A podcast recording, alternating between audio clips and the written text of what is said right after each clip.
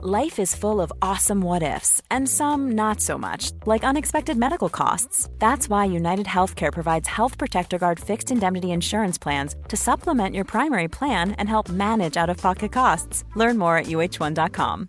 This is Paige, the co-host of Giggly Squad, and I want to tell you about a company that I've been loving, Olive and June. Olive and June gives you everything that you need for a salon quality manicure in one box. And if you break it down, it really comes out to $2 a manicure, which is absolutely insane. It's also so easy to get salon worthy nails at home with Olive and June. The difference between how your nails used to look when you did them yourself and now with the Mani system is a complete game changer. The best thing about Olive and June too is it's a quick dry. Dries in about one minute, lasts for five days, and full coverage in up to one to two coats. Visit oliveandjune.com slash perfectmani20 for 20% off your first system. That's oliveandjune.com slash perfectmani20 for 20% off your first system.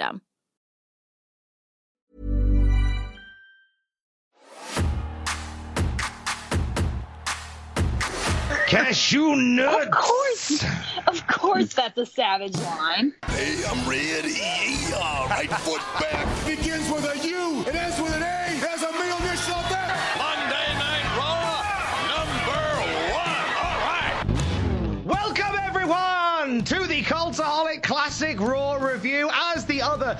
Cultaholic lads are watching and waiting, anticipating the fate, the very fate of WrestleMania 36 via an illness we're not allowed to say on YouTube because we get demonetized. Let's call it Voldemort. We are here via our Ica Pro powered DeLorean, far away from illnesses that wipe out wrestling shows. At this point, the general concept of the new generation era was sending fans scurrying from the arenas as it was. And who be we? I'd be fake Geordie, radio presenter without portfolio, with the exception of the British Broadcasting Corporation in Newcastle. Thank you very much. Former multi-time cultaholic heavyweight champion Tom Campbell, the man who you'll be so glad to hear has got a voice back. And I am here via the power of the internet with the bear in the big blue bar cage, the head pen of the almighty brand new cultaholic.com. It's had a shiny new look and a new logo. It's blatantly a C in the middle of the ring. Come on. He's the head pen because if you give him a pencil, chances are he's going to snap it in half and force it through the old cultaholic logo center and put that in a bin because he only needs a pen because he gets it right every time. He is Justin Henry and he is off of America. Trying to see if I remember how to do all of this. Mate, I've been a while. forgotten. It's been a while. Where should we begin? Feels like forever. Before we went on air, I, I regaled uh, Justin Henry with my version of Creed's My Sacrifice in its entirety. You'll be excited to hear. And you had a lovely time, didn't you, Just? Yes, my morale is soaring. There you go. Mate, it's been ages since me and you had a chat. Uh, yes, it's been uh, approximately two weeks since we last recorded, or sorry, three weeks actually, And because um, because you've been sick. I've been sick. I've been a sick boy. I was very, I was bedridden and poorly a couple of weeks ago, and uh, and this is a fun story. As a result of a wild coughing fit, as a result of the cold that I had, I lost my voice. And literally couldn't talk. I barely could talk for the entire week. And then I got to the Friday, the day that we recorded this podcast last week, and the entire voice just escaped me to the point where I had to uh, cancel on Cultaholic, cancel my radio commitments, and just go to bed and cry. So it's nice that we're back together, just. Yes, we were just going to do a video podcast of you holding up signs like Darby Allin and Sammy Guevara. That was genuinely a consideration. But but the but the problem is um, that would have been a lot of signs, and um, I, I can't afford writer's cramp with the job I have.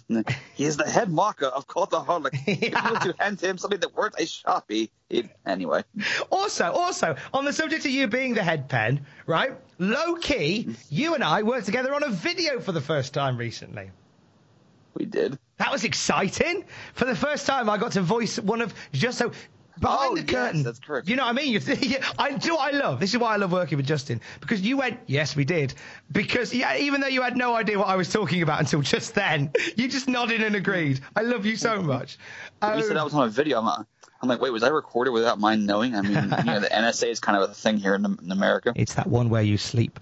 Um, it's the it was uh, behind the curtain. Uh, the the amazing lists videos that we do at Cultaholic, normally voiced by Adam Pacitti or the delectable tones of Sam Driver. Uh, and normally behind the scenes there is some incredible writers putting them together. Uh, I am joined by one of them, Head Pen, as it were. Uh, and for the first time in history, Justin Henry penned penned a uh, a list video that I voiced. So that was quite nice that we got to work together. Yes, I've had many eclectic voices uh, voice these scripts I've written. And what nice was that it was the last. I think it was the last thing I recorded for Cultaholic before my voice completely gave out.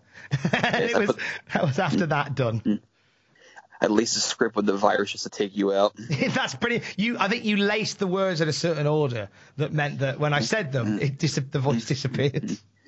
I'm sure Ross will be paying me any day now. That's what it's all about. Fine, not bothered anyway. But hey, Justin, how rude are we? How rude are we? We're the rudest bastards because we have someone else in the room. Yes, if we were any ruder, we'd be, we'd be inspiring about Velveteen Dream's entire gimmick. Hey!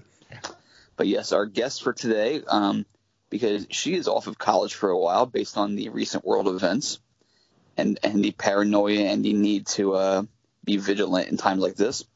Our good friend Sydney Zumowitz, who did not watch this episode, but is going to play along anyway because why the hell not? Yeah, I mean, don't know, don't know how this is gonna go. This is this was shocked on me very last minute, so we'll oh, see how. Oh, that's me every every Friday morning. God damn, we're recording today, aren't we?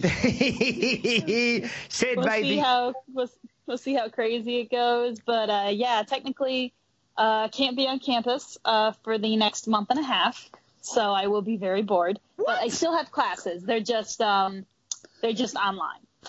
A month and a half. April 20th. Jeez. That's a long yep. time. Oh, like students will be leaving the house time. on that day. It's literally the uh, the week before finals, and I just find it funny because now everyone at college has to mark 420 on their calendar. They're all blazing it as you get to the end of your year. But actually, before we get into the rigors of Monday Night Raw from 1994, uh, Sid, you were at AEW. You were at Revolution. Yes, I was. Give us some highlights. Uh, so um, uh, when we got there, uh, we went. We we were like ready to go and meet um, uh, Cody and the Young Bucks, and uh, we got to our hotel and we got a message that said, "Oh, Young Bucks and Cody are sold out," which made me very, very sad. Oh. But um, we decided we'd still go and see uh, who else was going to be there later. Um, and uh, so uh, we went, and unfortunately, we weren't able to see them or see the live show because we got there so late. But um, we did uh, find out the Young Bucks had a book signing which uh, was a lot a lot cheaper, and we also got a copy of their book for when it comes out in September. So got to see them, which was awesome. Uh, they remembered me, gave me a hug, asked where I'd been, all that stuff. Um, and then uh, we saw a few other people. Um, Austin saw Punk again, uh, which was cool. Uh, we kind of got buddy buddy with Sammy Guevara, which was pretty funny. Uh, we found out that the hotel we were staying at literally all the wrestlers were staying there. So we would just get in the elevator, see a wrestler. We'd be in the lobby, wrestlers would walk by to the arena. Like it was insanity. We were waiting for pizza one night and Austin literally saw every single person on the roster walk by him or sit down in front of him or just something. Uh, and then the show was absolutely incredible. Absolutely loved it. Uh, we had a lot of moments happen that were right right in front of us, which was very very cool. Um, from what I heard, me and Austin were on TV once each, but I still don't know for sure if that was true.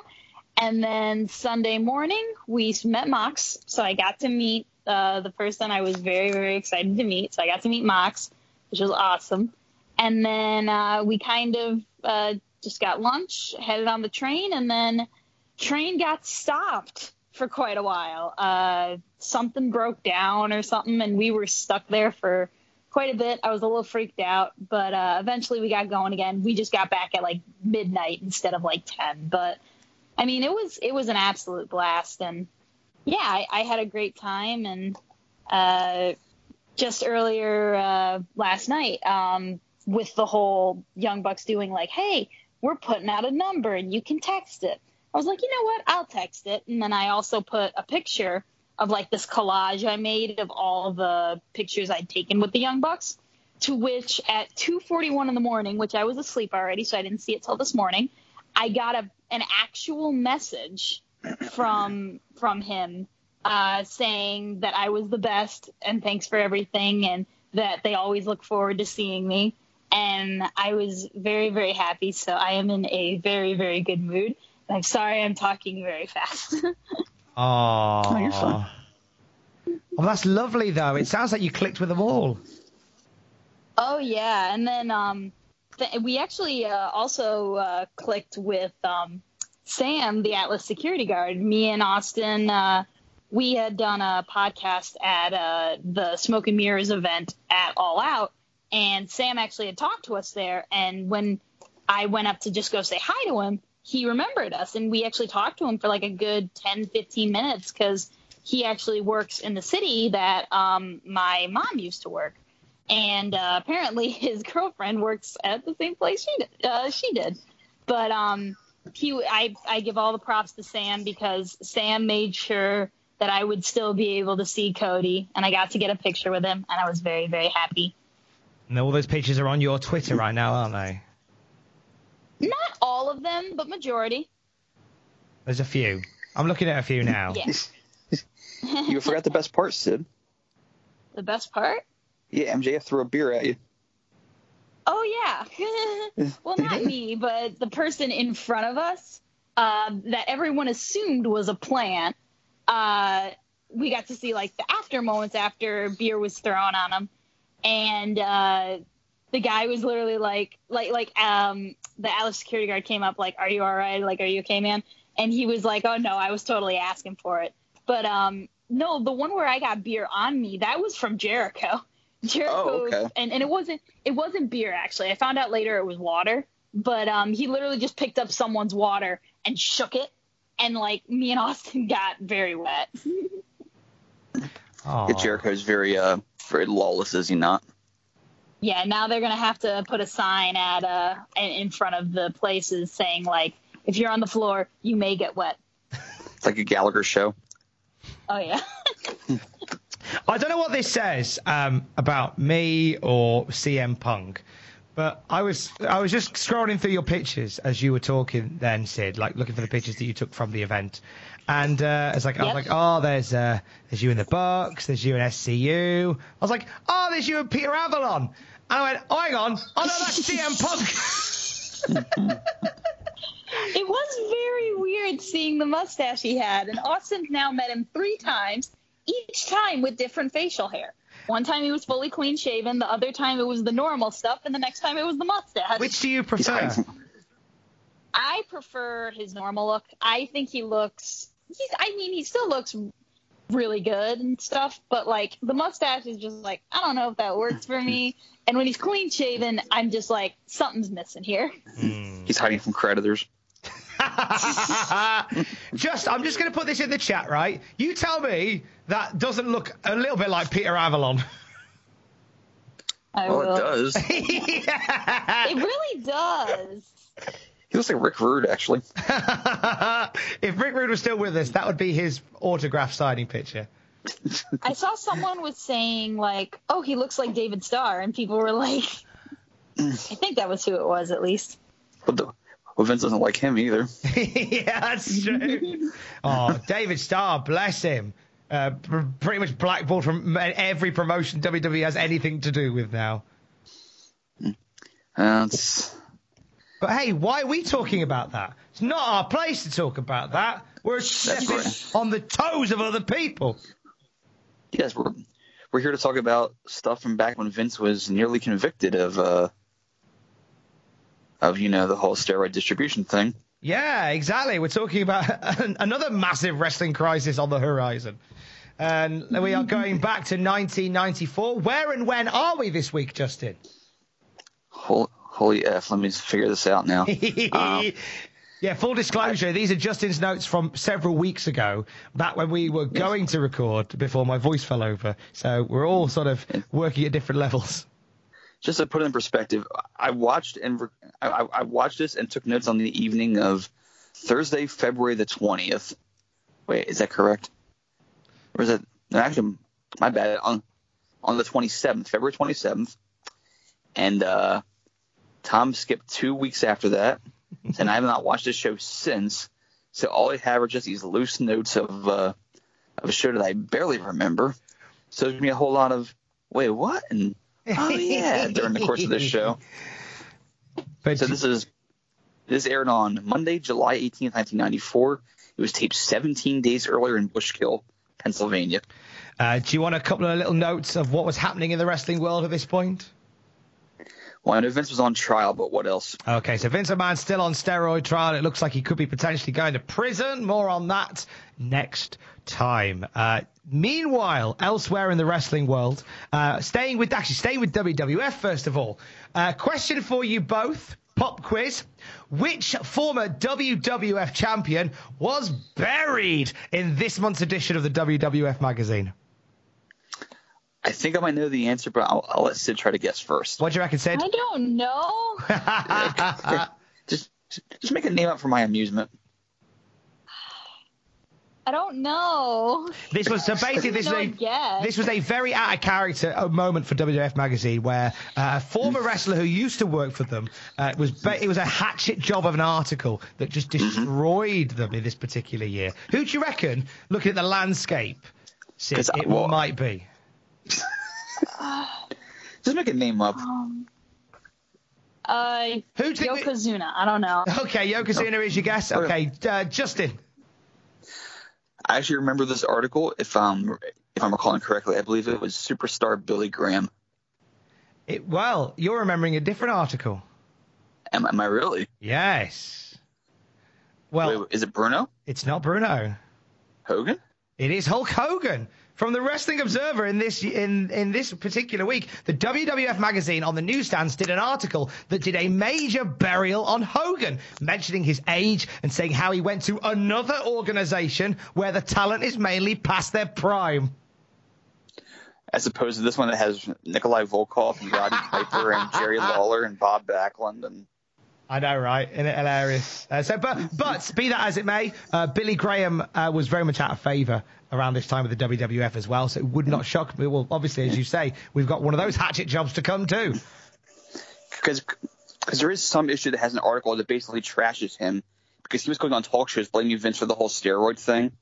And they basically put, a, put an article saying how he was just a con artist and a liar and a charlatan and all that stuff and just just trying to you know, damage his character. Although Has said some certainly certainly has said some outlandish things over the years, especially recent years. Very much so. Very much so. Um, also, uh, which Triple A star did WWF want to tie down? Hmm. Triple A star. Well, since it's, it's the summer of '94, so this could run the gamut. They're probably going to sign Jake Roberts and Rey Mysterio, knowing knowing Vince's mentality at the time. Um, not Konnan, I wouldn't think. Or is it? Titan, according to Wrestling Observer, Titan made a major play to raid Konnan since the AAA shows have proven to have oh. some drawing power in New York and Chicago. But apparently Konnan is staying with AAA after all. He's got 18 months left on his contract with Televisa. And, and sure enough, in early 96, he showed up in WCW, so the 18 month part definitely holds up. Exactly, exactly. Uh, uh, Sid, uh, name a famous wrestling Sid that defeated Jerry Lawler for the USWA Unified title in this year. The only Sid I know is Sid Vicious. And that's the right answer! Yay! I want a cookie. You won yourself a Kukai. Uh, Sid Vicious, indeed, uh, won the USWA Unified title from Jerry Lawler by default on television in the run up to Raw this week. They had a match scheduled for telly, um, but there was a pre match altercation which saw Vicious give Lawler a choke slam. Lawler couldn't come out for his match, so he forfeited the title.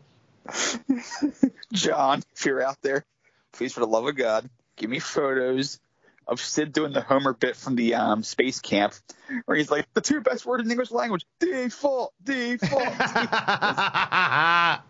and then get, and have him get whacked with a blackjack right afterwards Amazing. Also, John. by Arn Anderson. uh, John, John, who we understand uh, is is now released from lockdown since this show has been off air. Uh, John is now out of isolation and he can Photoshop again. Uh, John, I want Sid Vicious. Sid Vicious. Oh, g- oh, for Christ. Think of the, the, the John, if you know what I'm saying in terms of like the the the the the, the, to, the tones I'm using. Me and John have a hive mind. I want Sid Vicious. Sid, have you ever threatened someone with a squeegee before? Um, no, I don't believe so, but I've gotten close. you might be closer See- after this. what we have to do now at the next at, at the next giant indie convention, you know, after this whole thing eventually blows over, where we where we can't go anywhere, we need to we, we need to find Brian Pillman Jr. and have Sydney threaten him with a, with a squeegee at a bar. yes, I don't ask for much. we can make that happen. Sid, trust me, it makes sense in context. Okay. anyway, so that is some of the highlights from the Observer that aren't uh, Vince going to prison. So, with that as it is, let's crack on with this scintillating episode of Monday Night Raw from July. Well, according to this thing I wrote 15 days ago, the, the show begins with Tatanka on Heartbreak Hotel, which is a great sentence in and of itself. Um, he accuses Luger of selling out. I think this was just a short clip. There's just a little ex- exposition that's going to lead to SummerSlam. And then we hit the opening montage. Tonight, we may find out if Luger sold out. It's a hell of a sell. Not hell in a cell, but hell of a sell. That's a that is a big that is a big push, and this is going to be outside of Leslie Nielsen. It's one of the biggest pushes going into SummerSlam. Uh, every time we bring up friggin' Leslie Nielsen, I'm bringing like a standing eight count or something. Oh, but we do start with, with a surprisingly good match for the Intercontinental title. Diesel defends against Lex Luger, and I was shocked by how how solid this match was. Yeah, I enjoyed that. I, do you know what? Good match. Two guys who work really well together, mesh very, very well. So Sid Vicious, uh, sorry, Sid Vicious. Sorry, I'm thinking of uh, thinking of Sydney Summerwitz again. My apologies. Um, Lex Luger, who has had a an up and down time of it, currently embroiled in, as we say, one of the bigger feuds going into SummerSlam, uh, taking on the guy who definitely Vince McMahon has massive plans for at the moment.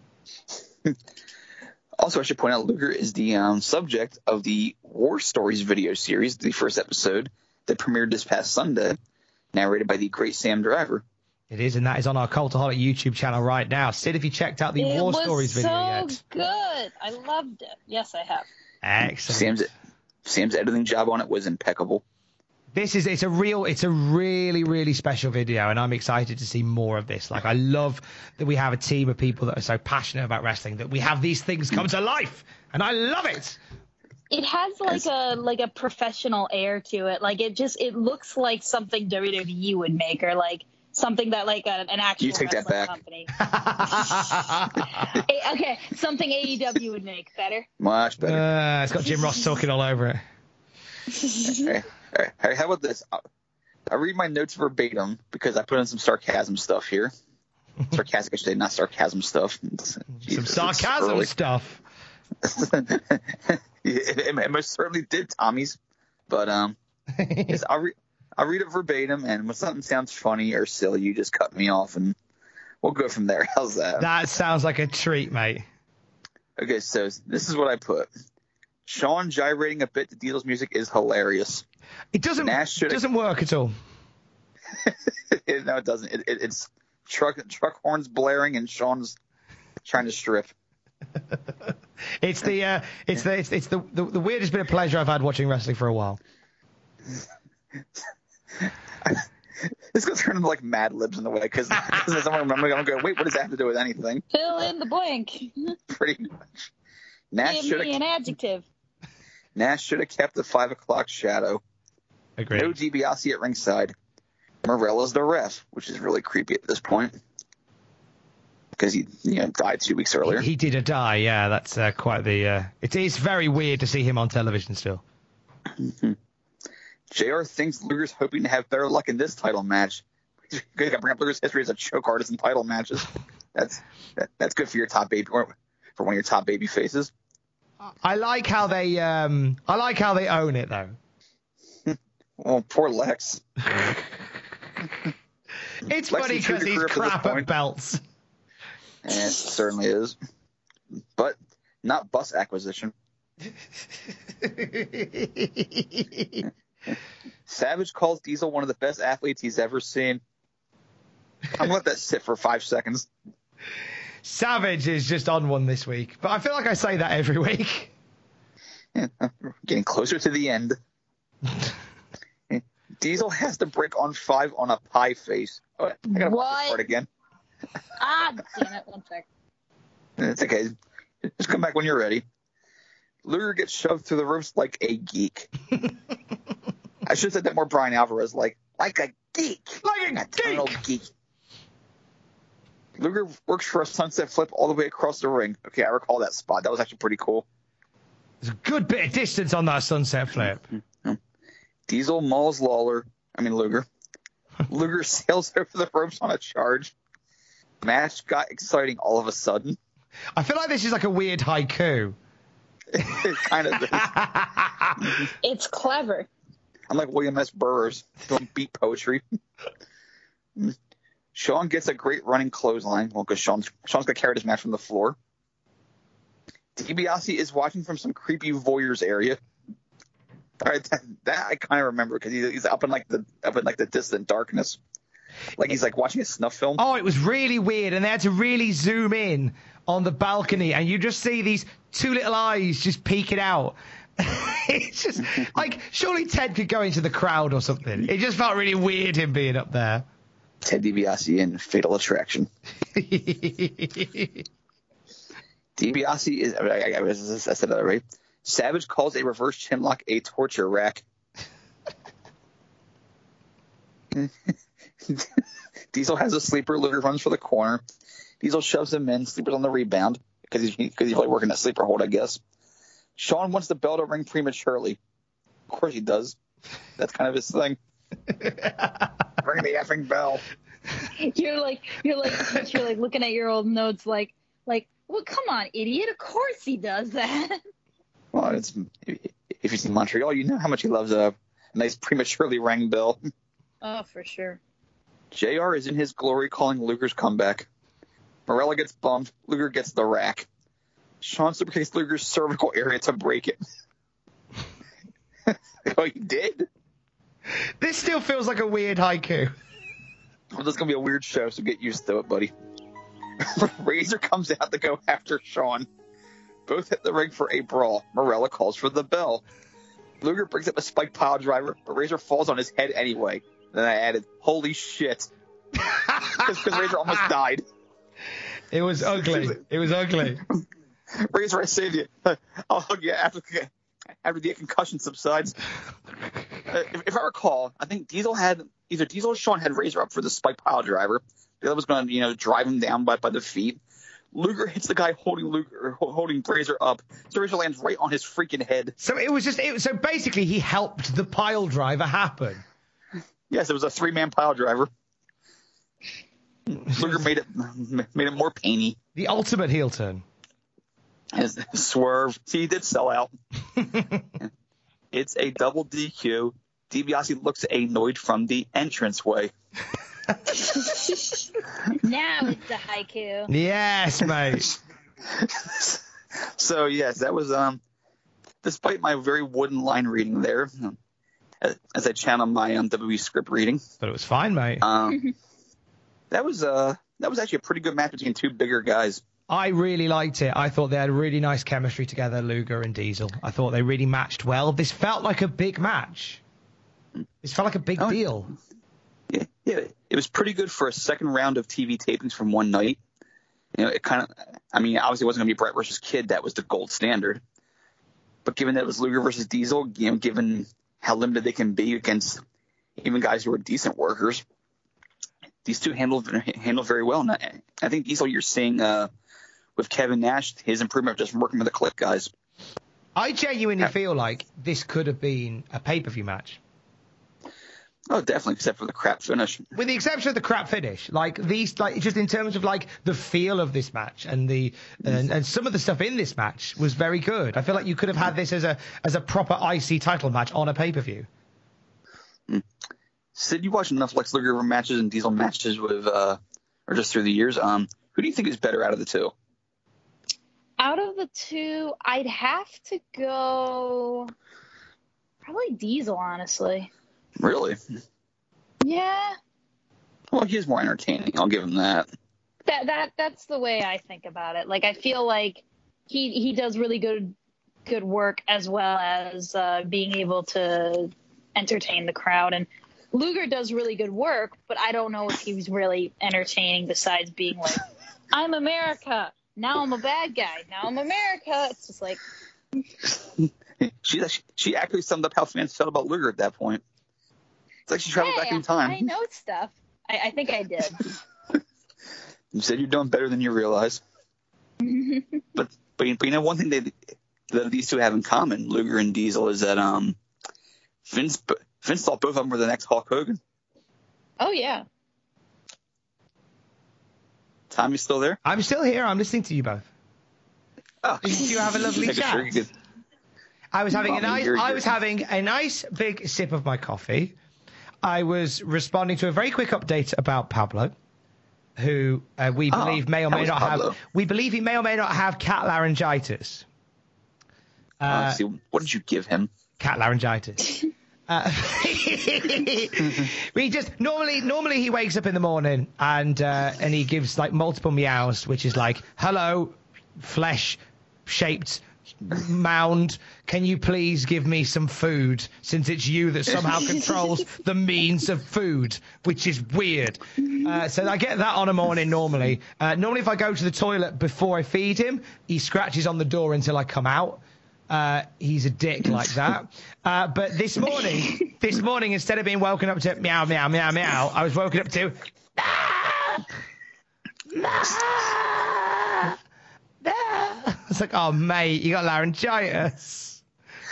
Aww. He's fine. He's still a dick. And he was being a dick all morning still. So I'm, I'm not concerned that it's anything major. I just think he's lost his voice. Tom, the passive aggressive cat owner. He is. He's no, no. He know. I love him. I love the bones off of Pablo, but he knows he's a dick, and it's fine. Tandem dickery. He's just a dick. He just sometimes is a dick. Like I'll get out of bed to go make a drink, and I'll come back to bed, and he's and he's and he's curled up on my side of the bed, pretending he's fast asleep. It's like, mate, you got in there three seconds ago. You do not fall to deep sleep that quick. Think of my cat. Think of my cat Harley steals my chair. See, and, and I bet I bet he's a dick as well. Nah, he's actually just very um Dickish, misguided and clingy. dickish. My cat, my cat Glinda is a big, a big dick to other cats.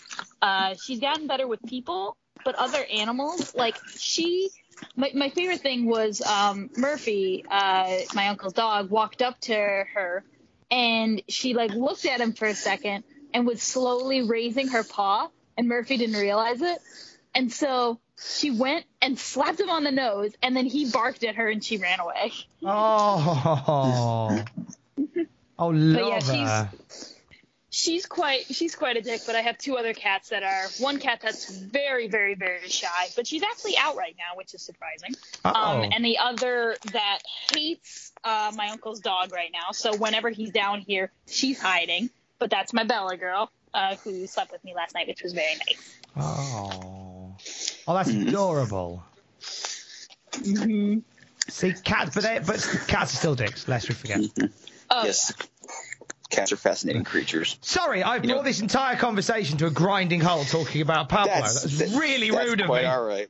I'm the one that's in the show the most recent. I should be the one steering the ship. I've just crashed us into some rocks.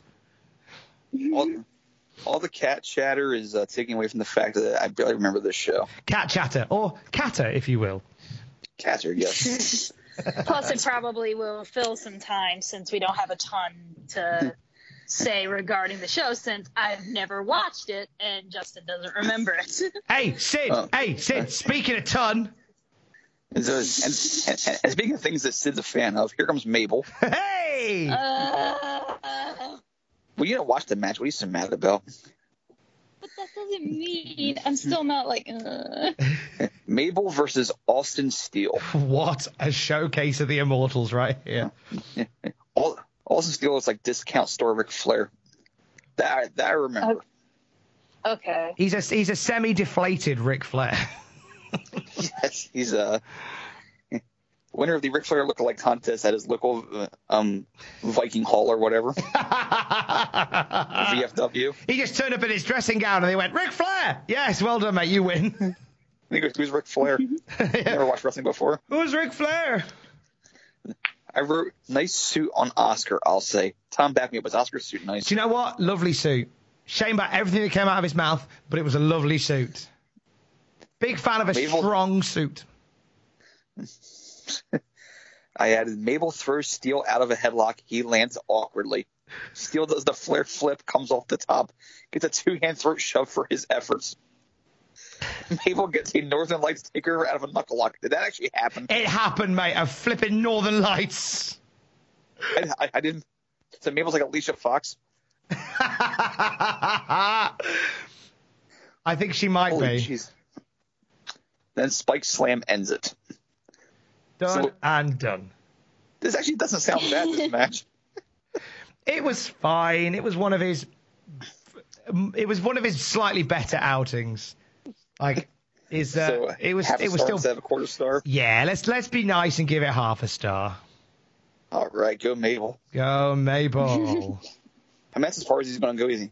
It's like, I mean, I doubt, I doubt he'll get a main event push or anything in the next year. I mean, that would just be, you know, silly and superfluous. oh, could you imagine? They must they, they would have to be really short of wrestling stars to consider giving Mabel a push for the WWF Championship. Oh, Sid, that reminds me. In, fe- in February of next year, we need you to do the King of the Ring 95 with us. Yes. Okay, I know why. Okay, I just making sure. You absolutely do. Thank you, please. SummerSlam report. Why is Toll Petting Zoo wearing a plaid jacket? I've got in my notes here over to Todd Pettingill in his dad's suit jacket. I love Tool Pettings. I was just reading that and I was just like, there was actually a wor- there was actually a worse name someone came up with for him, but I, I went with the nicer one. Who is it that, that coined Tom Pettingzoo? I have no idea. It was just- it was um, Raven. Johnny Polo. Oh, yeah, Johnny Polo. Crap, that's right. It was Johnny Polo. He was always he was always um, knocking about with people's names. I loved him for yeah, he it. was. He was always good with the wordplay. He was he was uh, Um, he was always twisting up people's names to make them uh, slight like kind of sound the same but not the same. He was the master of the portmanteau, kind of. It's it's it's funny because years later, I always thought Raven was was, was a superior character. I watch old Johnny Polo stuff and I just crack up because it's like this may have actually been better than Raven. He was he certainly had a, s- a swagger to him. It was more more in tune with who he is as a person because he's more sarcastic and whimsical. Whereas whereas Raven is something that he had to get into as a character. You know, just you know, channel that that sort of um, dark charisma. Yeah, But him, but him being light and goofy is, is, is who Scott Levy actually is. I understand. And if you've seen his Twitter, then you know that's definitely true. yeah, very Uh, much so- so. Then I quoted Todd in saying, "Tickets are going quicker than smokes at an AAA meeting." That and line, chuckles, killing it. that that line, followed by the laugh. What a moron! It was, it was, it was it, that. If ever there was a line that was of a time, it's it's tickets for SummerSlam are going quicker than free smokes at an AA meeting. which actually isn't a bad line in and of itself. But then he laughed afterwards. Oh, it's, that was the It's sad like part. you don't laugh at your own jokes. reminds It's me of my dad.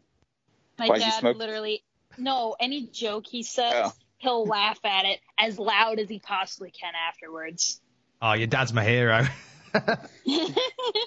well, Well, let I us think know that was that. funny.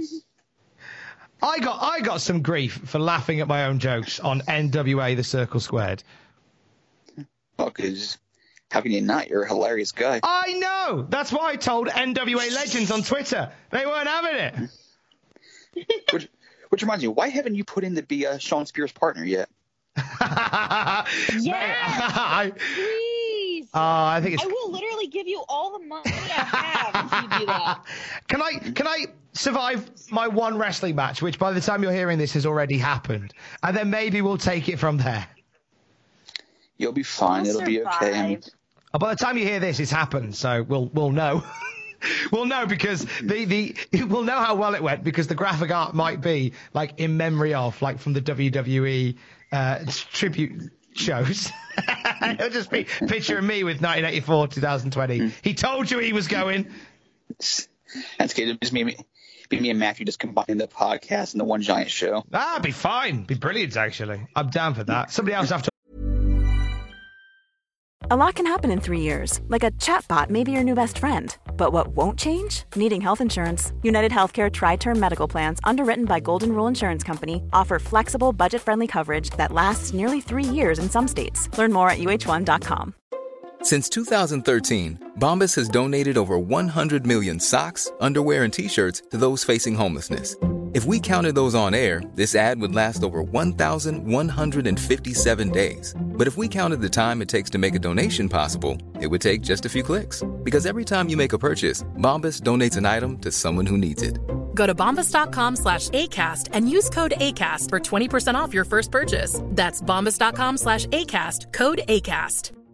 Hiring for your small business? If you're not looking for professionals on LinkedIn, you're looking in the wrong place. That's like looking for your car keys in a fish tank.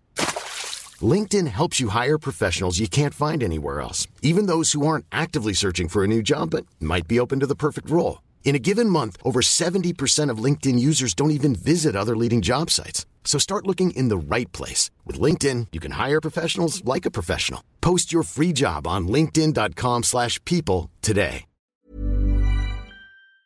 Load it though. Oh, why is Tor Pennington wearing the flat jacket? this is awful, Justin.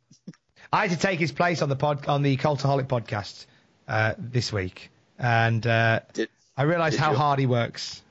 Bless him. he, he's, he's a very hardworking man. Ever, ever since um I began semi self isolating, I've been watching Botchamanias, and I realized he's done a lot of these. Holy crap, He is he is honestly a workhorse. Is that guy? Matthew Absolutely. rolls. My favorite bless you, thing Matthew. was when when I first when I first met him. Like literally, he was running. Like he was running because he was late for his meet and greet. He's a he's He's the like, I'm math late for the show. I'm late for the show. Bye. John, John, give me the math patter. he still he he still did stop to give me a quick hug though, which is cool. Oh, what a guy!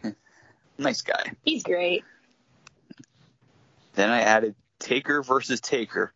WF has hired Leslie Nielsen. Oh no. Bret versus Owen in a steel cage. Oh yes. the Hart family will all be there. It really is a haiku now. This, this is me mustering all the energy I can for this um rather inconsequential show. It feels yeah. so weird how like I don't feel like we've we've really had any of the real build to Undertaker versus Undertaker on Raw. Yeah, it's all been on the weekend shows because Yeah. Raw is not. It, it's a show ish, but it's not the a show yet. They're still clinging to syndication like it's you know the future.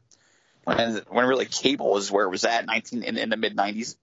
It's only because if you watched um, Raw in a vacuum, kind of like what we're doing, you had the one week where Undertaker was back in speech marks and he was with Ted DiBiase and Paul Bearer wasn't happy. And then the following week, there's old Tom Pettigrew going, it's to happen. The Undertaker versus The Undertaker. Like, what, what, what do you mean? Hang on. He was, we have missed a thousand steps. Why is Leslie Nielsen there?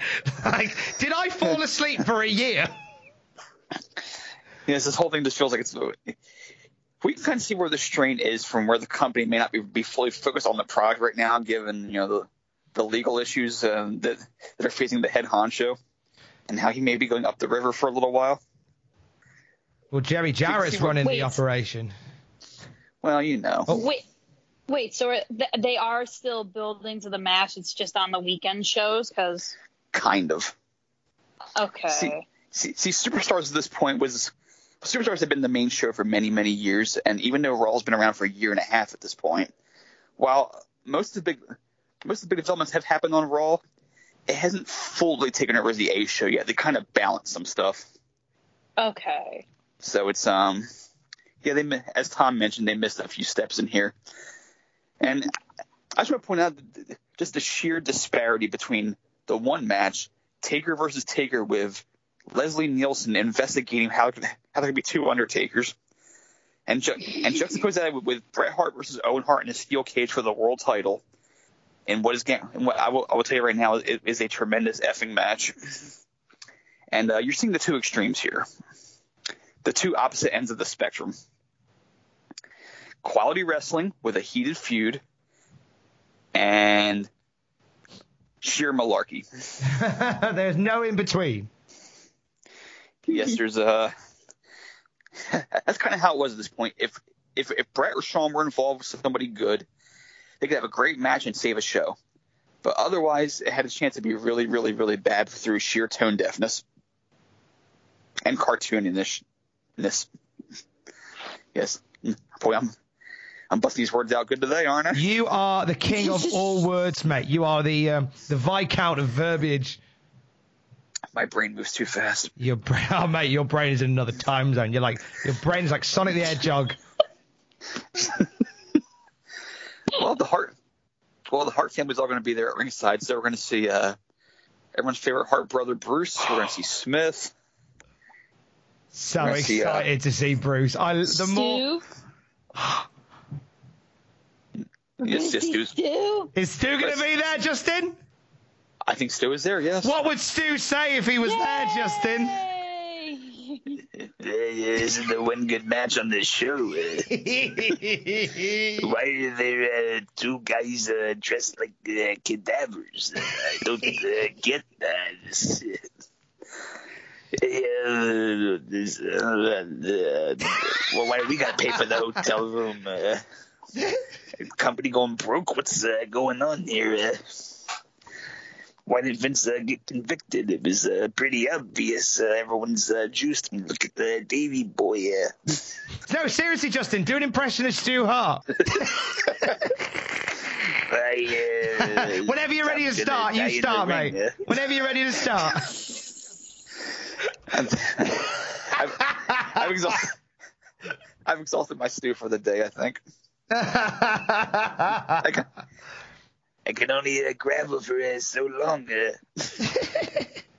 Okay, you know what? You're a liar. You're an absolute liar. You can What- what? totally do that because you do that with freaking Pac.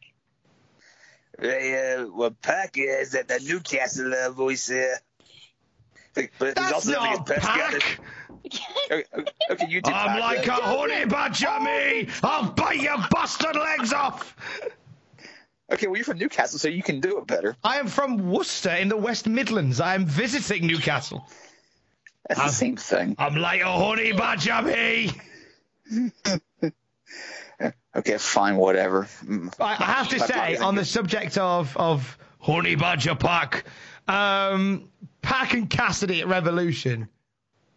Tremendous. Oh my god! Holy That- moly! I have never heard that crowd go so wild. And OC even corpse toward the end of the match, which was great. Oh, I didn't see that. He, he smiled very visibly at one point in, in Pac's face because he just couldn't hold it in anymore. I couldn't believe that Pac played along with the kicks. I didn't think that would happen. I mean, the whole thing was just Pac, you know, losing his mind because Orange Cat, he, he can't believe he's, he's got to put up with this and just gets drawn into it. He's like, what the hell am I doing? Just OC just rolling away on both, on, to and fro on both sides of the ring from the uh, Black Arrow. That part killed me because you, could- you, you could just feel Pac getting pissed. Mm-hmm. I mean, That was oh, it's good. so, but but then- but that bit when he was rolled, but that bit as well though, when Pac went to the one side of the ring and Orange Cassidy smiles at him, you can see Pac start to crack, and I love it. I live for it because he, he had the crowd going, "Way!" And he saw Cassidy laughing, and Pac just couldn't hold the couldn't hold himself together. It was so good. Uh, and you know what? It just showed the entire world, as we've said here, it showed the entire world that Cassidy can flip and go. Mm-hmm. Well, yeah, when he tries, he's great. He, and when he doesn't try, he's still great. He's still great. It's... He will try. He will try. I had, a, I had we had Effy on Desert Island Graps a few weeks back, and Effy. Oh, that's awesome. And Effy said that uh, he believes Orange Cassidy is going to be the biggest star in wrestling history. Once they finally tap into him at AEW, he is going to be a star that transcends wrestling and takes over Hollywood. He genuinely believes it. I don't. I wouldn't go quite that far. It's a little extreme, but I think he'll do very, very, very well for himself. And I think there's a lot more novelty where it came from. He, I mean, he ain't gonna be a one-trick pony. I know that. Oh, absolutely not. I'm excited to see. Shush. It was uh, Beg your pardon. This is our podcast. Austin. That was Austin. We're still doing the podcast. He's not allowed in. Tom said you're not allowed in. You're not allowed on. Get out. Go self-isolate. the same for people who watched the podcast in the last day, and two other people. Yes. Or, or watch Raw, I should say, not the podcast. No, the po- only two people watch the podcast. First, it started to fall over, and then it fell over. But- so, my next two sentences. Owen Lips waits in a loading dock while Neidhart yells at him. JR informs us that the ring girl looks like Anna Nicole Smith. It sounds like a barn burner of a show. Oh my Don't god. know. I don't know who that is. So Anna Nicole Smith was an actress Oh, boy. slash model. Actress. Go on. uh, who married a, a, a, ri- a rich old man Because, because you loved him. because she loved him. She loved the millionaire rich old man um, back in the day. So she married. Let me see if I can find the name of her. J. Howard Marshall. J. Howard Marshall. She married I uh, remember that. Wow. American businessman and multimillionaire J. Howard Marshall for love. Now, now, what was the age disparity at that point? I'm going to find this. And the Anna Smith, she was 26 at the time. She was a voluptuous blonde, looked a lot like Marilyn Monroe. Uh, he Except married maybe a her. little bit more enhanced. He married her at 89. So Okay, he was, 18 89. She was, Oh, she was Yes. 26. He was 89. and she Oh loved him. my lord. not because he was 63 rich. years. good lord. And it was for love. And then the following year, he died. She tried to get all of his money, and then the family trip got involved, and it became a big thing because it was obvious that she, it, was, it was just a an arrangement and not love. No, Oh, it yeah. was love. What are you talking about? And then she gained a lot of weight, and then she had a really sad reality show called The Anna Nicole Smith Show on the E Network a few years later, which actually depicted her husband's death in, in animation in the opening sequence. Oh dear. I'm not making this up. You can look it up. And Well, she has I since might have to. and she has since passed on herself. Ah, okay. And that was the captivating career of Anna Nicole Smith. yes. I would still have Jack recite that if, if I wrote it. um, so JR comes out with a line after he And then Jay says, Howard, and, I was like, and then Jay Howard Marshall married Anna Nicole. What are you doing, Jay Howard? What are you doing? Anyway, Anna Nicole. It's not a bad Jack, that. Um, Well, thank you. JR comes out with a line. That was a good Jack as well, actually. Um, thanks very much. Um, JR comes out with a line, which is just laced with laced with, with bitterness.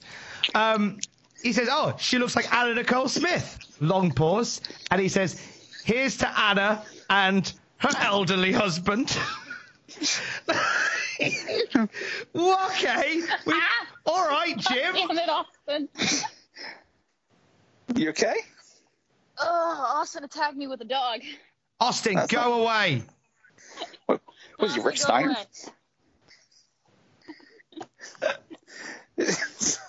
Austin Stubowitz, you are not welcome here. I'll wait till the, until the show comes out for him to hear that one. You shall not pass. That should be- that should be your text message now from now on. Yes. Yeah, if you want, clip that off and that can be a text message tone. Drive him slowly mad. It's Um, okay though, because I got a I got a kiss from a dog, which is nice. Wasn't that a seal song? kiss from a dog. Bar I don't know again. Can I get the coronavirus from a dog? You can't say it. No, I can on the, the podcast, not on the internet, YouTubes. Oh, The YouTubes will mon- thought was- me. Okay. I thought I thought it was you in the podcast. I was like, okay, I won't say it. No, it's fine. We could we call it Voldemort from now on. you Owen Hart. Owen Hart versus Reno Riggins. Yeah, there we go. Riggins. Shot of a middle-aged woman. Who's Riggins? Reno Riggins is a jobber who was there for many years. Friggin' in the Riggins. Oh, okay. Yes, um, shot of a middle-aged woman gyrating to Owen's music. Well, I'm scarred. What is up with gyrating? There's so much gyrating on this show. It was a, it was a lively time. I mean, because I mean, uh, Smashing Pumpkins were big. I mean, Pulp Fiction was coming out. '94 was a big year. Mm, okay. Savage says, I'm, I'm, I'm assuming this is Savage and not Jr. saying the Rocket and the Anvil are bona fide cashew nuts. That's a um, a, that's a savage line. Okay, just making sure. Cashew nuts. Of course, of course, that's a savage line. Bruce is apparently backing Bret. I don't believe that. Briggins falls into a throwing belly to belly. Sharpshooter finishes. Owen keeps it applied while Neidhart cackles. Simple Nice and match. concise. Simple gets Owen over because he's going to SummerSlam next month to face Bret inside a solid steel cage for the WWF Championship, and I can't wait. There's a great promo coming up from Bret in the run up to this as well. Is Oh, that is yes. that like is that like are you being serious? That actually is a good match. Yeah. Bret, Bret versus Owen, hell yeah. Yeah. I'm excited. I want to see it. It's a tremendous match, and it's in Chicago's United Center, the only time they, the WWF ever ran the building. Oh, okay. It was brand new at the time. Bomb versus Yoko, Tatanka versus Volkov next week. That just screams TV taping hour three. It really, really does, doesn't it? But I love, I love how they have these completely pointless matches, but the voiceover makes does everything to make them feel like important affairs. Dun dun dun dun. Tatanka. Volkov. Tatanka. These two men have something to prove, and they'll prove it in the ring next week. I love it. These guys were doing bigger than Wigan long before I was even a thing. Like, I applaud them for it by making these crap matches sound amazing. Dun dun dun dun. The heat machine can't keep up. Dun dun dun dun.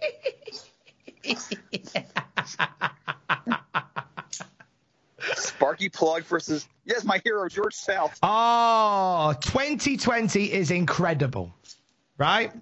Not only is it the year of Voldemort shutting down everything, hilariously, it is the year that we have a promo from Jake the Snake Roberts that puts the world on notice, right? Yeah. And what a promo by Jake it was. Oh, Oh. gosh. so good. I don't want a piece of the pie, just your share. Oh, mate. It's- Or it- it was the closing line. It was like, "You never turn your back on someone you respect or fear." Turns back towards the mic over his head, and Cody oh, catches it. So good. So good! The clever thing, the clever thing was the end of the line. Like he was gonna say more. He's like, "I someone once told me that that you Yes. never turn your back on someone," and then he does it. Like, oh, that was awesome. Mm. So, so good. But the reason I mentioned this, right? The Jake promo was amazing. Less than a week later, on NWA Power, on their show, The Circle Squared, the the in-ring return to prominence of George South. Who's pushing sixty but can still go? My God, I fell in love with George South when he came out for Circle Squared, as you can tell by watching it since I was on it.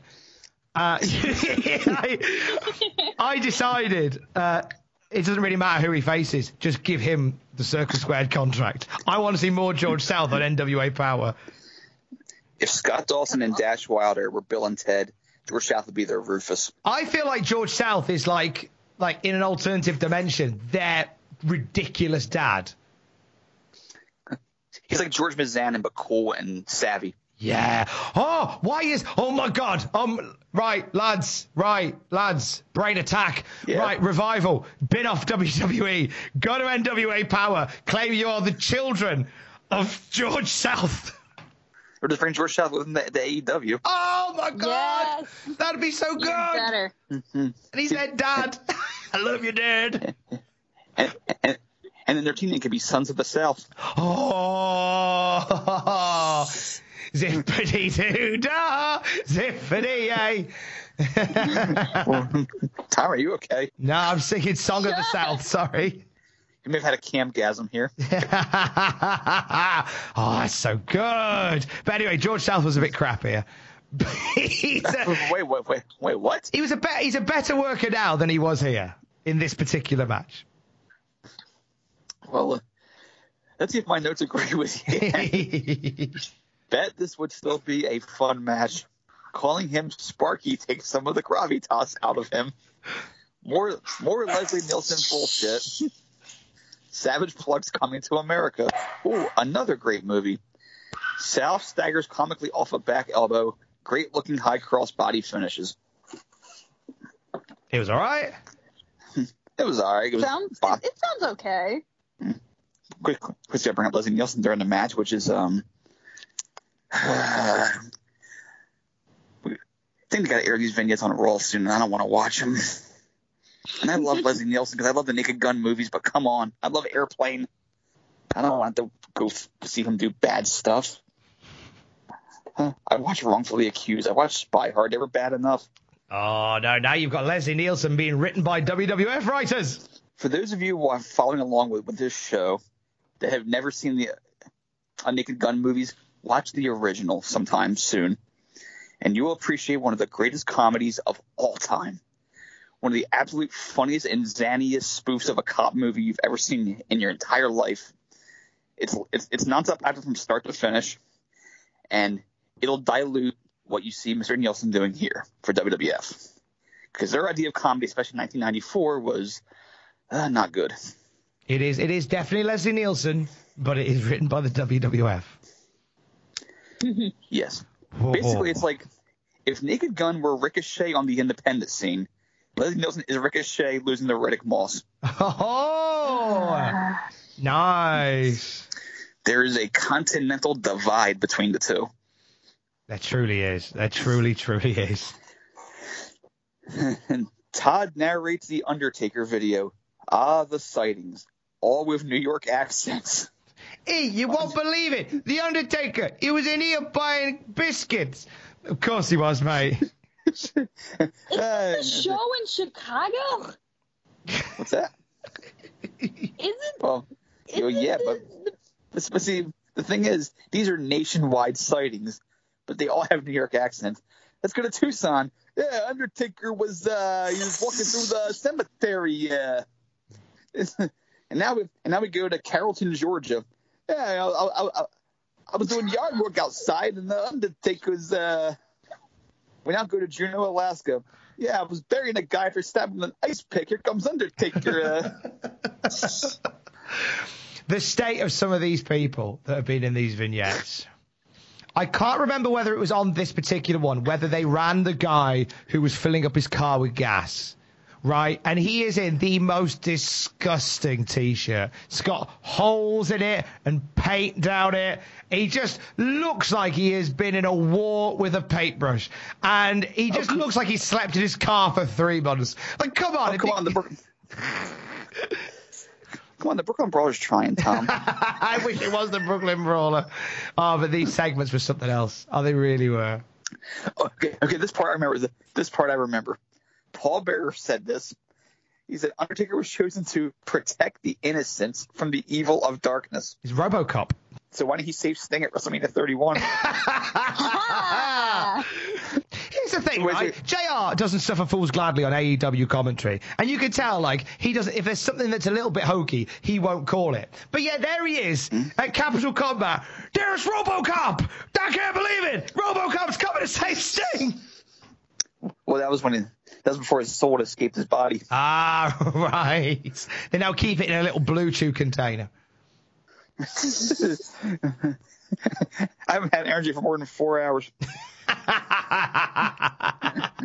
I haven't been I haven't been mentally priapic in quite some time. Chat me up. Why are you selling for the robot?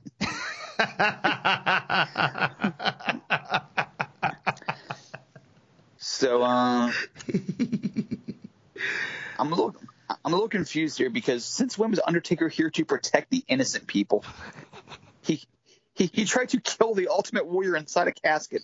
Well, unless he was evil. He wasn't. Well, he might innocent. be. He wasn't innocent. Mate, he had the he had the uh, he had he had that American flag under his coat that time. Oh yeah, the Betsy Ross flag. Yeah, the Betsy Ross flag. He was here to protect the innocent. If you are under the Betsy Ross flag, Okay, even though you hate America, would you wear that in, public? I don't hate America. Yeah, you do. I Just don't. I love America. I Okay, I, fine. I drove America home once. When was this? I, on WCBS FM in 2017. I did a I- Okay, I did a break on Broadway Bill Lee show. I've driven That's America right. home. I, th- I thought like literally like you stuffed fr- friggin' Rhode Island in the trunk for, for space reasons, and then just No, I only mean it in the in, in the wanky radio sense of hey, I'm driving you home tonight. I'm not. I'm playing the same four songs whilst telling you what the weather's like. But I'm driving you home tonight. You're welcome, America. and just um I had no response for that. yeah, it's fine, mate. I I don't know what's going on anymore. Talking about radio, you're young. You don't know radio. I She know Spotify. radio. I just I, I just don't know many radio. What radio do you listen to? Girl Uh, radio. I listen to like uh the normal like pop channels and pop 2K and stuff like that. Do you listen to But I also Z100? listen to um I, I do li- I sometimes listen to Z100, but I also um uh once in a while, usually when I'm with my dad, I'll listen to Busted Open because he loves Busted Open. Nice. hmm Okay, so radio's alive and well in America. This is good news. Call the press. Hold the presses. Radio alive and well. So continuing, yeah. uh, DiBiase's Taker was hated, but Bearer's was loved. I wrote, "Egg, you're a little off," because because Bearer's Taker was a heel at first. I remember. Absolutely. He was a bad un. He nearly tried to. He killed Hulkamania. So right, so so far in 1994, we've learned that Owen Hart's win over Bret was a fluke, and he cheated the win, and that Paul Bearer's Undertaker was always a babyface. And who says that WWE's only recently started rewriting history? And and and Hulk Hogan is a senile old fool. Well, that's half true. They're just starting to spit the truth on Hogan these days. That's the only difference. We get a badass trailer for SummerSlam, which actually wasn't bad. Bam Bam Bigelow versus Tom's favorite jobber ever, Gary Sabaugh. Yeah, the Italian stallion. Come on. Big love for Sabaugh. Matt Hardy's least favorite wrestler ever. Oh, this guy. The story. Were you on with us, Sydney, when we told you the story of Gary Sabaugh? No. So Matt Hardy and Jeff Hardy were keen to break into uh, the mainstream wrestling world, and Gary Sabaugh uh, offered them training and offered them uh, lifts to WWF shows in return for taking like a massive cut of the fee that they would get. He was just a swindler. And and I'll see if I can remember this story off the top. Actually, I don't need to because I need to go to um, Hardy Boys. I'm going to try and remember the story off the top of my head. Uh, but then I thought I could just Okay. easily just Google it because it's much easier. So, so the Hardy Boys and Gary Sabaugh had themselves um, a little bit of a relationship, which involved Gary Sabaugh taking a lot of money from them. Um, what ended up happening was, and they talk about this on the uh, Matt and Jeff Hardy DVD. Um, there was an occasion where Gary Sabaugh actually left the Hardy Boys stranded in Charlotte, North Carolina, when they were meant to be traveling to a show in Georgia. Uh, Oh my goodness. he, he'd agreed to give them a lift and then changed their mind, changed his mind and went off without him. However, despite the fact that he refused to pick them up and get them to the show, and they had to get to the show themselves, Gary Sabaugh still said, "Hey, I still want the money that you've been giving me." he was making hundred dollars per appearance from the Hardy Boys. Was Gary Sabaugh? So he was, Oh, my he was asking for the Hardy Boys to cross his palm with silver every time he did it, and uh, this they might, we might not see Sabaugh for much longer because eventually Matt Hardy uh, brings plucks up the courage to tell Bruce Prichard what's going on, and uh, Gary Sabaugh would be Ah, quietly okay. released from the company. Yeah, he um, and he faded from the business not long after. So yes, very very Okay. corrupt, He was a swine. very Sounds much like so. So hopefully Bigelow does a number on him here. Excellent. Go figure. The first sentence I write in my notes. Wonder if Sabaugh collected any appearance fees. Hey. Savage claims DiBiase wa- was talking to Luger. Um, Ross informs us that Sabaugh is the world spaghetti eating champion. I'm sorry, what? Um, I'll read it verbatim again. Ross informs us that Sabaugh is the world spaghetti eating champion. Justin, I'm reading it so I can see it, but just what? Okay, well, uh, see, Sabaugh has Italian heritage, and if you didn't know this, his ring attire was a pair of black trunks, just basic black trunks, but with one noticeable characteristic: the word Italy written in white print on his ass. Oh my god. Now, most Italian wrestlers, like say Little Guido, or no, I shouldn't say most because that's generalizing, but a lot of Italian wrestlers have the red, white, and green as part of their color scheme to in- Oh, in- yeah. indicate the, the, you know, the Italian flag. This guy just he went he just, he just went black and white with it. Black tights, word Italy on ass in white, Oh my god. and in the most generic font imaginable. Like nothing fancy, just he doesn't have time for your frills. I mean, I mean, if he if he had money to buy you know good tights, he wouldn't have to you know take the Hardy Boys money so much. But that's just that's just the lay of the land at this point. So yes, world spaghetti eating champion. Savage says DiBiase is cold and calloused. Must have gnarly skin. Bigelow with Bigelow with a flying back elbow that looked good. Crappy looking million dollar bulldog finishes. Bet that's its only appearance. Let's talk about the million dollar bulldog. So, let's. So this is so. Bam Bam Bigelow needs to establish he is aligned with Ted DiBiase. So a great a great way to uh-huh. homage DiBiase is to take on his finisher. So we see we see Bam Bam Bigelow lock in the million dollar dream, and and obviously a decision is made ahead of time of how can Bam Bam make it his own, and and I thought like the the, the combinations you could do with from a million dollar dream into another move. You could do it as like a slam, almost full Nelson slam esque. Lift the guy up and drop him. That's very effective. Turn it into a suplex. So just drop them backwards. Uh, dragon style pin. That'd work. Probably not right for Bigelow. Two of those are really good options. You could just swing them around a bit like Big Show would do in 2006 from like the Cobra Clutch throw that he did in, EC, in WWE ECW. You could easily do that. That'd work for Bigelow. No, no, none of those. He decides to go, what if we turn it into a bulldog where I go in completely the opposite direction to which my body is currently moving and force the wrestler to move in also the opposite direction to which is comfortable and nearly break his neck and my pelvis. Well, maybe it was a it was a message, you know, hey, that's not your money, give it back. it may have been a dig at Sabaugh. Uh, I don't. I like the idea of, of of making the dream, the million dollar dream, your own, but this was crap. I call it the racket buster. I had a thought just now. The original WWF wrestling console video game was WrestleMania for the NES in 1989. What a game! Had it had six wrestlers. I mean, it sucked, but had six wrestlers, and three of them are at ringside right now: DiBiase, Bigelow, and Savage. Oh wow! Was that the first wrestling game? First, like, first like home console game for for, for, for like NES. Oh, I don't. Oh, I'm. I think. Oh, yeah, yeah. I apologize, sir. I apologize because I was thinking of WWF WrestleMania Challenge, but that came out after. That was the second one, and that was the best of the four NES games that WWF had, which is like being. Um, Gosh! Yeah, good. The dog Good, agrees. Murph, good point. Murph with a good point there. but yes, um, WrestleMania was not a good game. So yeah, Gary Sabaugh died a death here. Bigelow flattened him with a crappy looking finish. That I'm pretty sure we never see again, as I've noted here.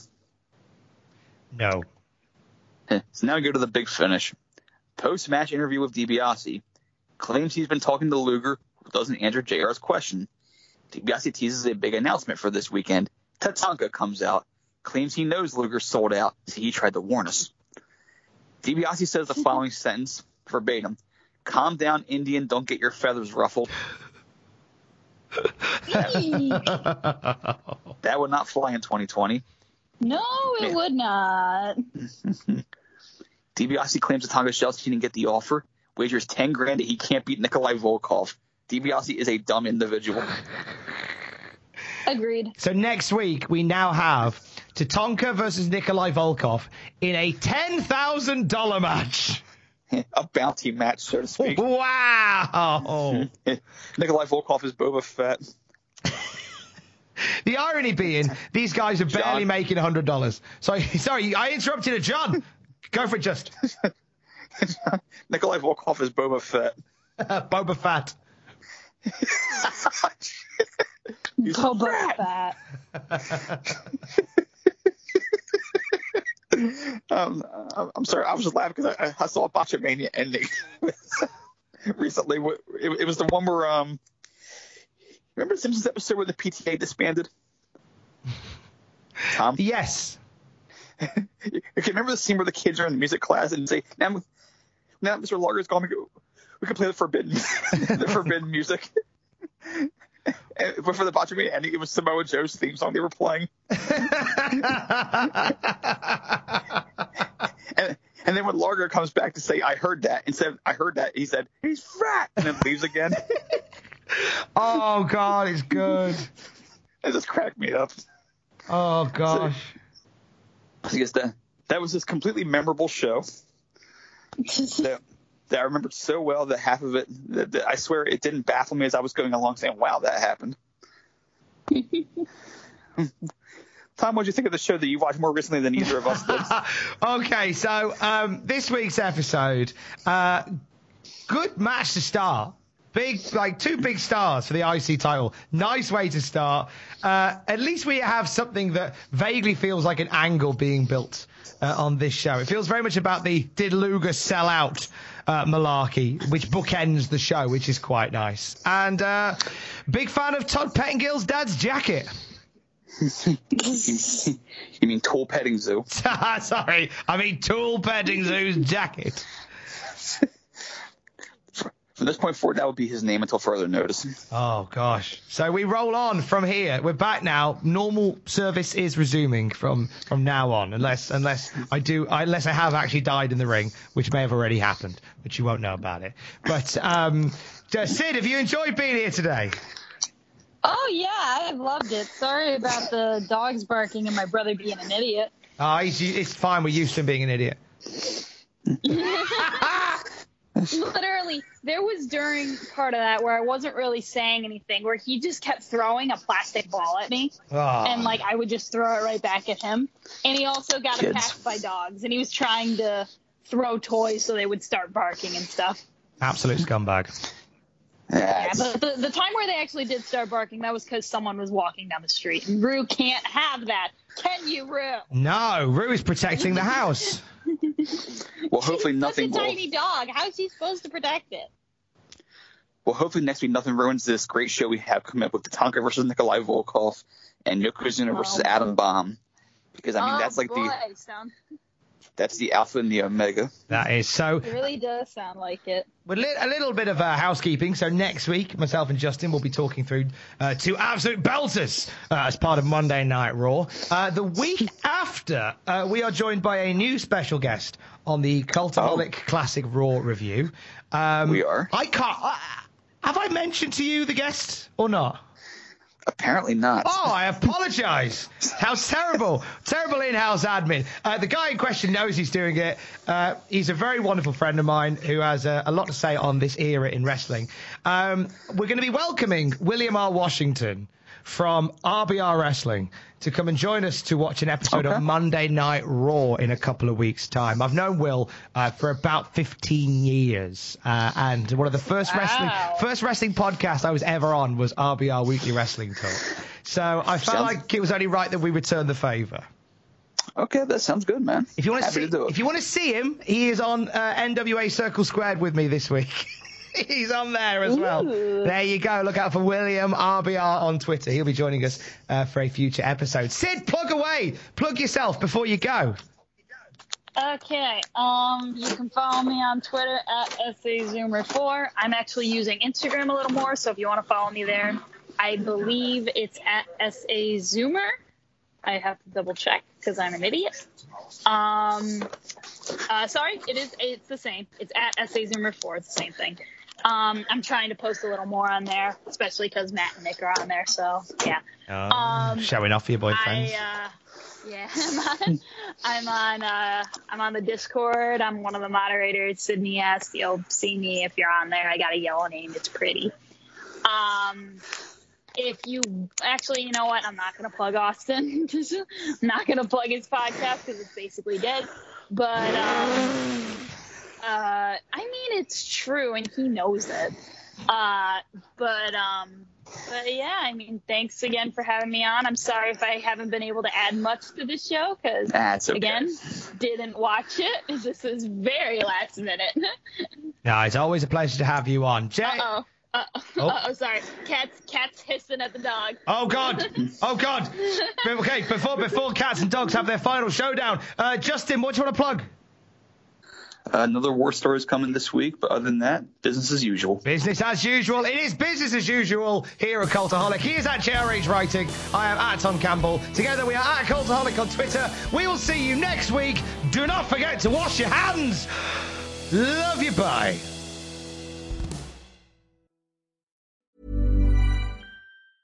Hi, I'm Daniel, founder of Pretty Litter. Did you know cats tend to hide symptoms of sickness and pain? I learned this the hard way after losing my cat, Gingy. So I created Pretty Litter, a health monitoring litter that helps detect early signs of illness by changing colors, saving you money and potentially your cat's life. Pretty Litter is veterinarian developed, and it's the easiest way to keep tabs on your fur baby's health right at home. Go to prettylitter.com and use code ACAST for 20% off your first order and a free cat toy. Terms and conditions apply. See site for details.